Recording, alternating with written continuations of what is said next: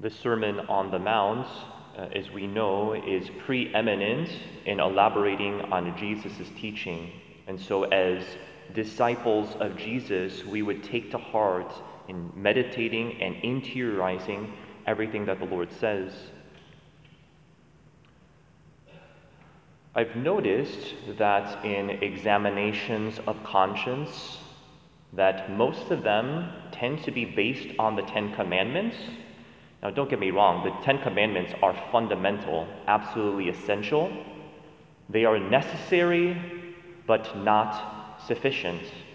Quite frankly, it's based on what we would call the natural law. You don't need divine revelation to be able to, to know and to, to live out at a basic level the Ten Commandments.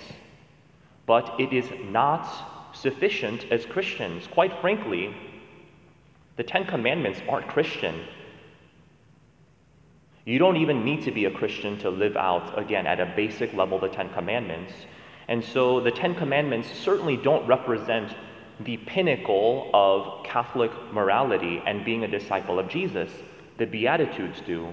The Beatitudes are the uniquely Christian virtues and characteristics of Jesus himself and those who follow Jesus. When I'm helping people in living out the commandments, living out Catholic morality, you need to kind of start there you know, with children or those who are new to the faith. But there really needs to be a progression and graduating from something that strictly sticks to the Ten Commandments. So that's something for us to consider uh, those in our sphere of influence, uh, those for ourselves as well. What do we use specifically to help us with regards to an examination of conscience in following Jesus?